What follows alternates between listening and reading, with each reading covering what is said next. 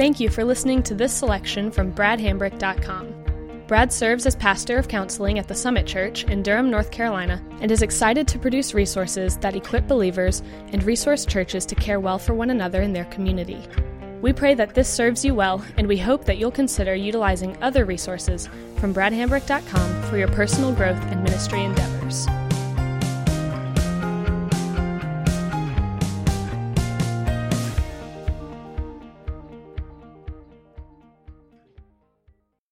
How do we begin to understand the impact of my suffering? Uh, or maybe stated in a question, why does depression and anxiety hurt so bad? And unless we understand this question, what we'll do is we're just going to try to feel better. We're going to try harder to feel better there's going to come some point where we get tired of being down, and somehow we're just going to try to well something up inside of us, and, and we're, we're going to fight this this time. We don't know what that means. We don't have any particular strategy. We're just tired of feeling tired. And, and we don't know what to address. We just want to do something. And it's by understanding the impact that lets us begin to see where we can address it. Now, some people begin to have a rebuttal at this point, and they go, Now, wait a second. If I look at the impact of my depression and anxiety, it's just going to make me feel worse. That's partly true.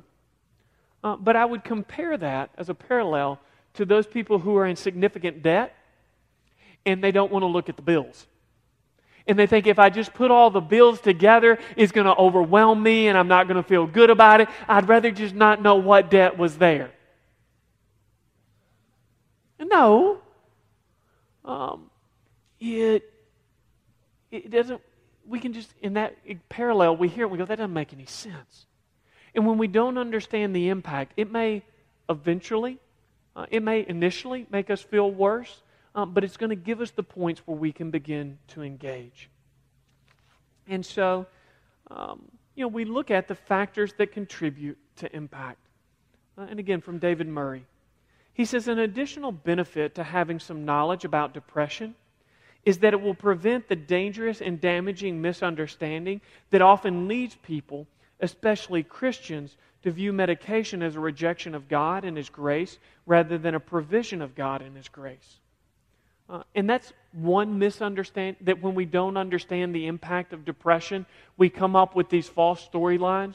When you ask me, why are we doing step three before step four? Is because until we have a better understanding of the impact of depression, the kind of false stories that we build around the experience, it will be harder for us to see them as false. When we understand the impact of it, we'll go, ah, that's why that's not true.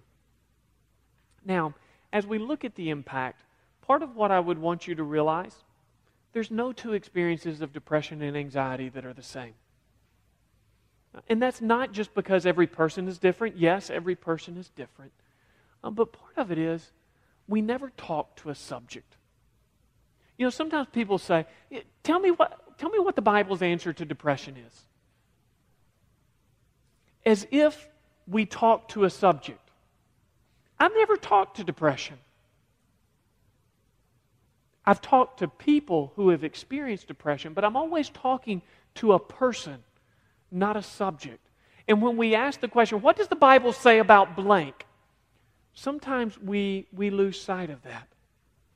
Now, as we look at some of these impacts, um, here's a couple of temptations. One is uh, don't allow this to overwhelm you. There's nothing that we're about to look at that is going to be true because we looked at it. Whatever we see was there before we talked about it in here. We didn't discover anything. Uh, we just gave it a name. That way we can actually have words that gives it a handle where we can say, hey, this is what I'm struggling with. Uh, and don't minimize your experience. You know, as we look at several of these, and if you go, ah, oh, well, there's three of them that I don't have, mine's not that bad. No. Suffering is not a competitive sport. If you've ever heard me talk, that is one of my high horses the way that I say it frequently. Just because somebody else got hit by a truck doesn't mean my knee surgery hurts any less.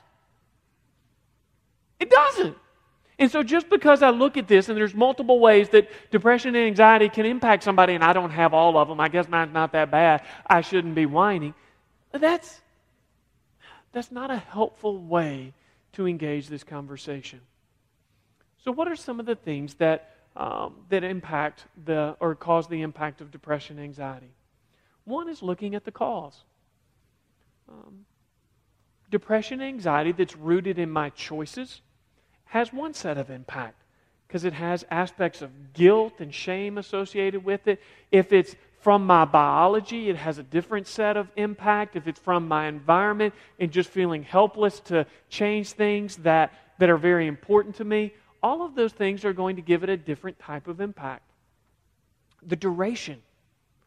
The longer we struggle with anything, the more it feels like it becomes part of who we are, the more we begin to identify ourselves with what we're experiencing. I, I like the way Paul Tripp says it. He says, the longer we struggle with anything, the more likely we are to define ourselves by that problem.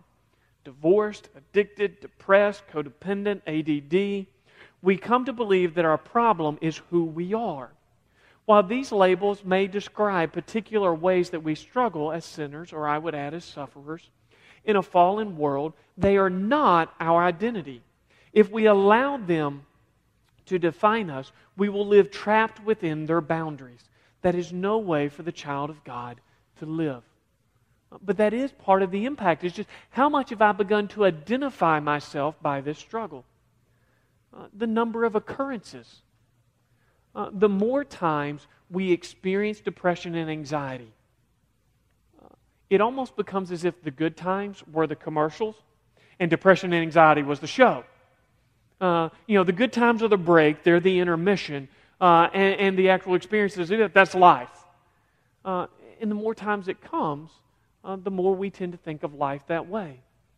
Uh, and with each occurrence comes an attempt uh, to overcome, and we begin to feel like we can't do anything right we begin getting that mentality. Never in my life have I tried harder to defeat anything and failed more miserably. And it, that's part of what makes it our identity is we just feel like a complete and absolute failure because how can I do so many other things decently well, but I can't even begin to get this one right? The reaction of friends and family. You know, there is that distance of discomfort. When people don't know what to say, they often do one of two things they either avoid or they say kind of stupid stuff to make themselves feel better. Uh, is that not the experience of funerals?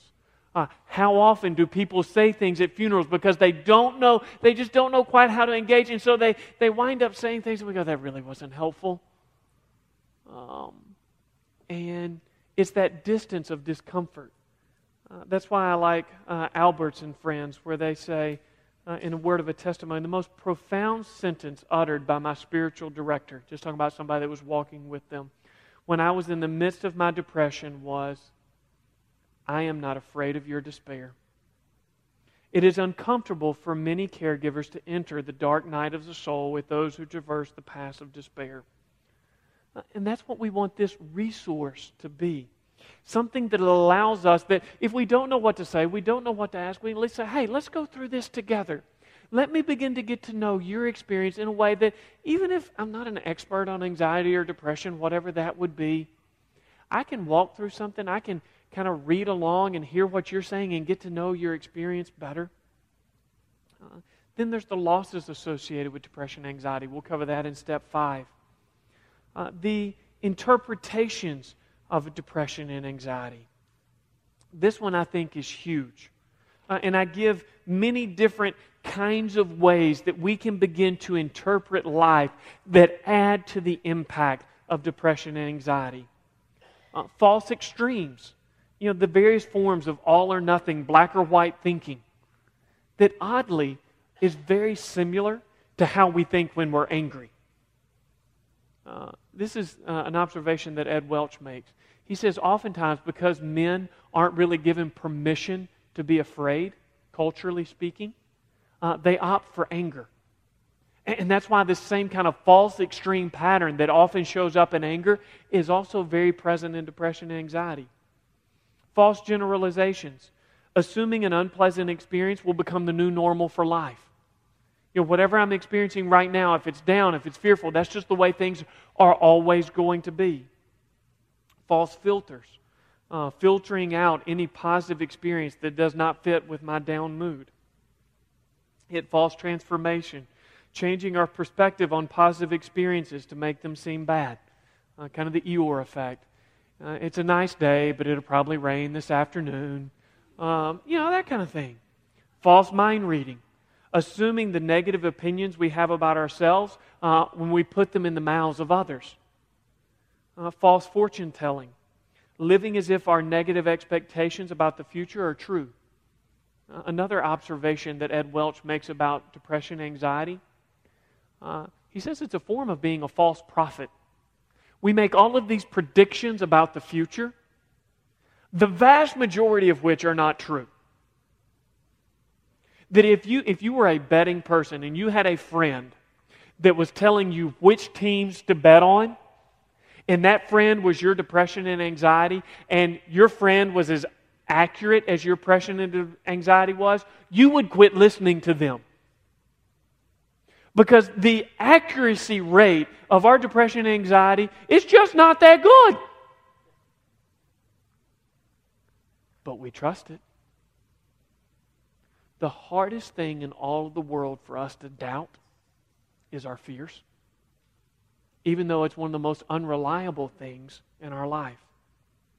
Uh, feeling based reasoning, uh, treating our negative feelings as if they were facts, uh, false shoulds you know, when we think we should do more than would fit in a 24 hour day, uh, there's some point where just our overly heightened expectations are what's weighing us down. False responsibility. Uh, those of us who have a very hard time uh, being happy when everybody around us is not happy, and we feel responsible for everybody else's emotions. Um, now, here's part of what, when I read that list, that just jumps off the page at me. Those are remarkably normal. Do you know anybody who doesn't think that way? I mean, this is the common human experience. I think all of us do some form of this every day. Um, here's the benefit to seeing it on a piece of paper if you can see it, you can fix it. It's what I tell my, I love coaching little kids, especially baseball. And, and, there's that point where I'm talking to them about their swing, and they're up there and they kind of throw their hands out like that. Is that a good swing? Say no. No, uh, that's not a good swing because you don't throw your hands out there. You bring your hands tight to the body. And there's that moment when the kid goes like this, and you can see him, and he, he blinks real big when he does it. And he can, I'm like, if you can feel it, you can fix it. You just caught it. You can tell it's not right. You got a chance now. Let's get after this. Um, I'm in a different personality when I coach. Um, but when we see things like this, and we go, wait a second, that, that was a false extreme. That was emotional reasoning.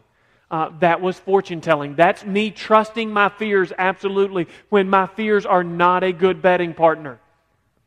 When you can feel it, when you can sense it, when you're doing it and you kind of wince and you blink and you go, ah! That means you're in a position to do something about it. You've become aware of it in the moment that gives you the opportunity uh, to impact it. Now, what are some of the changes in lifestyle that add to the impact? Uh, to help us think about this, I think D. Martyn Lloyd Jones has a couple of quotes. He says the result is uh, that the person, uh, by person, talking about more than just the physical body, their personality, their family history, their life situation, their bodily makeup, the person who is more given to depression than another before conversion will still have to fight that after conversion.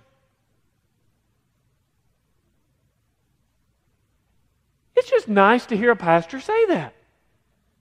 Yeah, okay, that there's not a universal Christian personality. It's not as if Christians are supposed to be extroverts or introverts or organized people or, you know, just kind of feel good in the moment people.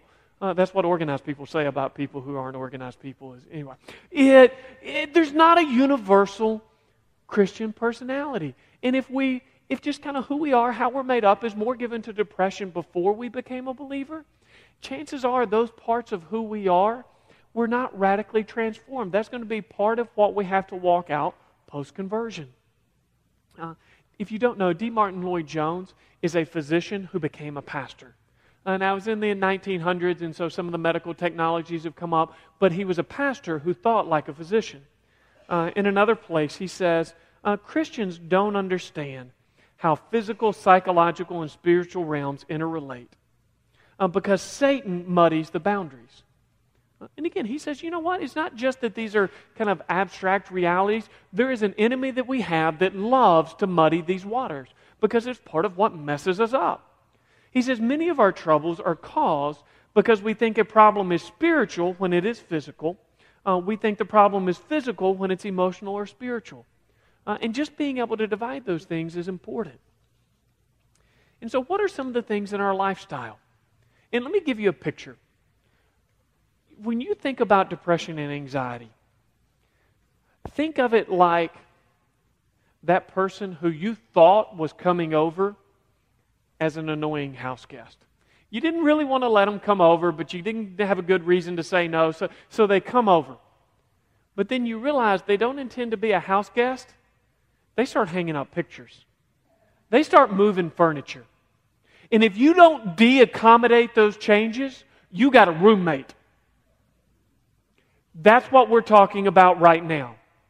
Passivity towards the changes that depression and anxiety brings into our life is permission.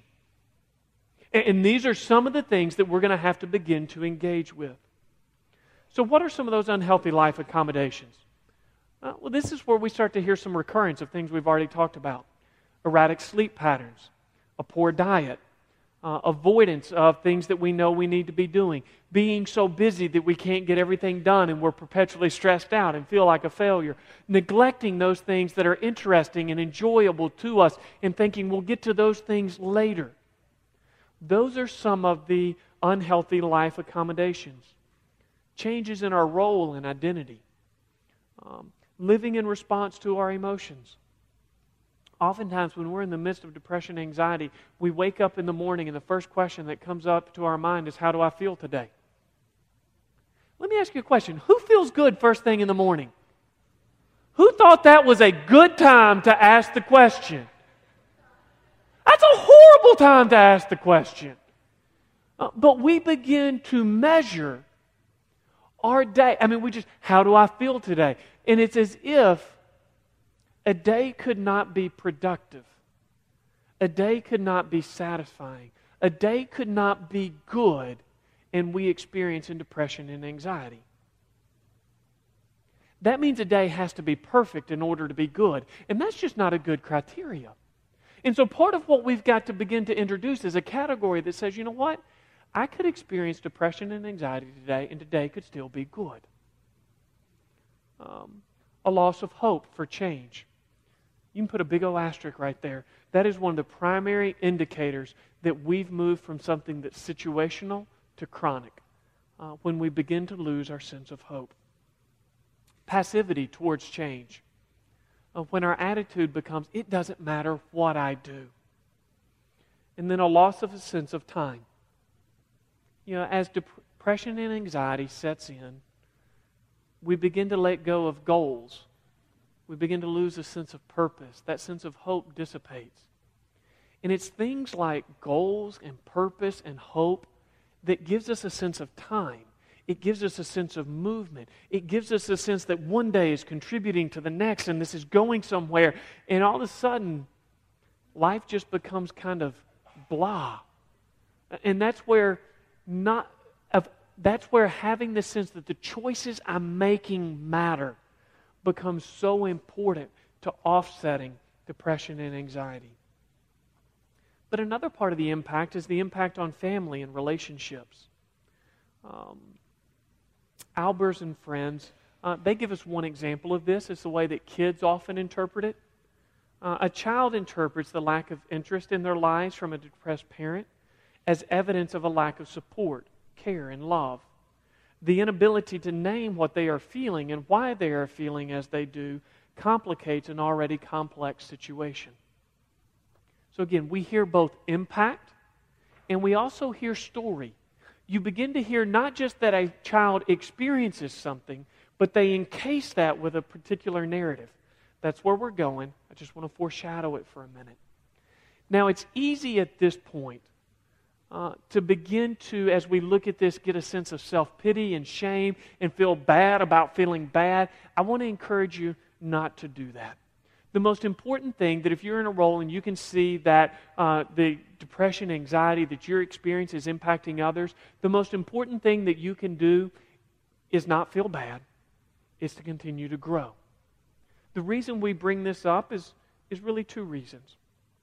One, so that you can see it when it's present, so that we don't normalize this as something that other people need to accept, and so that we can minimize its effect.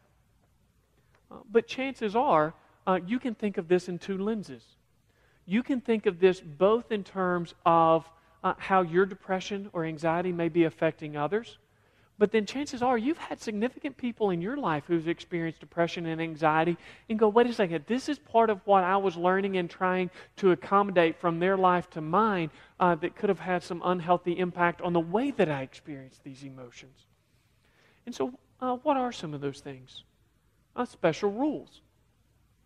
Uh, when, when somebody's experiencing depression and anxiety, there becomes these some things that are just too much that aren't necessarily too much.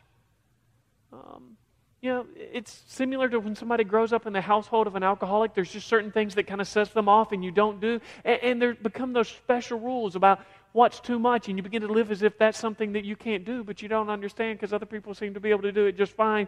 But then you feel guilty and awkward when you do it and it just, eh, it all feels icky. Um, and then you go through life with certain things that aren't public knowledge. Again, just certain things that we can't talk about. Uh, resource monopoly. And again, this, this isn't a spot for us to feel bad, but um, counseling, um, medication, uh, things that uh, we may do as a, a hobby to self medicate, those things require resources. And if they go one place, they don't go another place.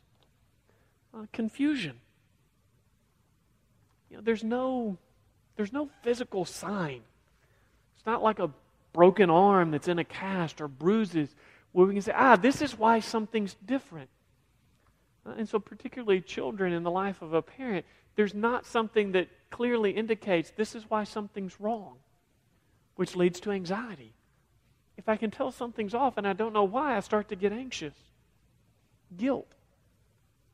Um, guilt is very appealing. Do you know why guilt is appealing? Because it gives us a sense of control. If it's our fault, then we can do something about it.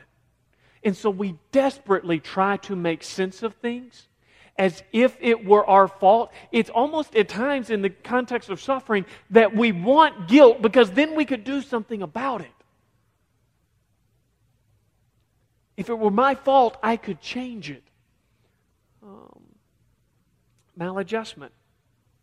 You know, in the presence of the kinds of things that we're talking about, normal has too many accommodations to it to be a healthy normal. Uh, role reversal. Uh, the child might become the kind of protector of the parent's emotions or take on some caregiving capacity. Uh, friendships begin to become one way friendships. Uh, instability makes sense in light of a lot of this. Uh, our view of medication. Again, I want to be very medication neutral.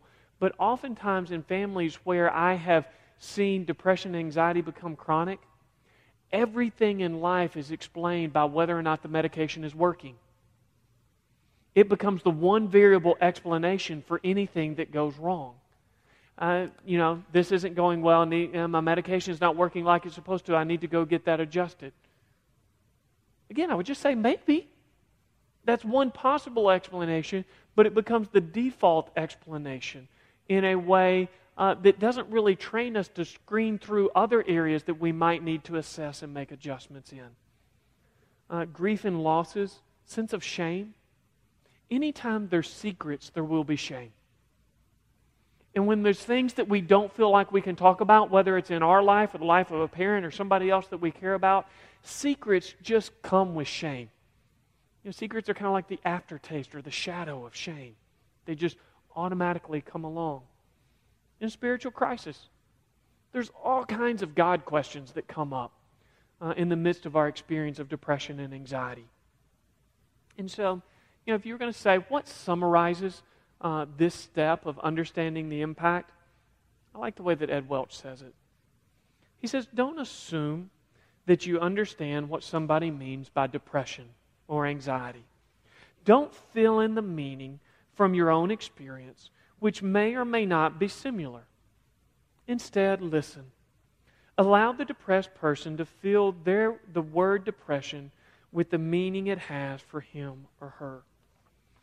Uh, this doesn't make it subjective as if depression can be whatever we think it is, but it does mean it's a intensely personal experience.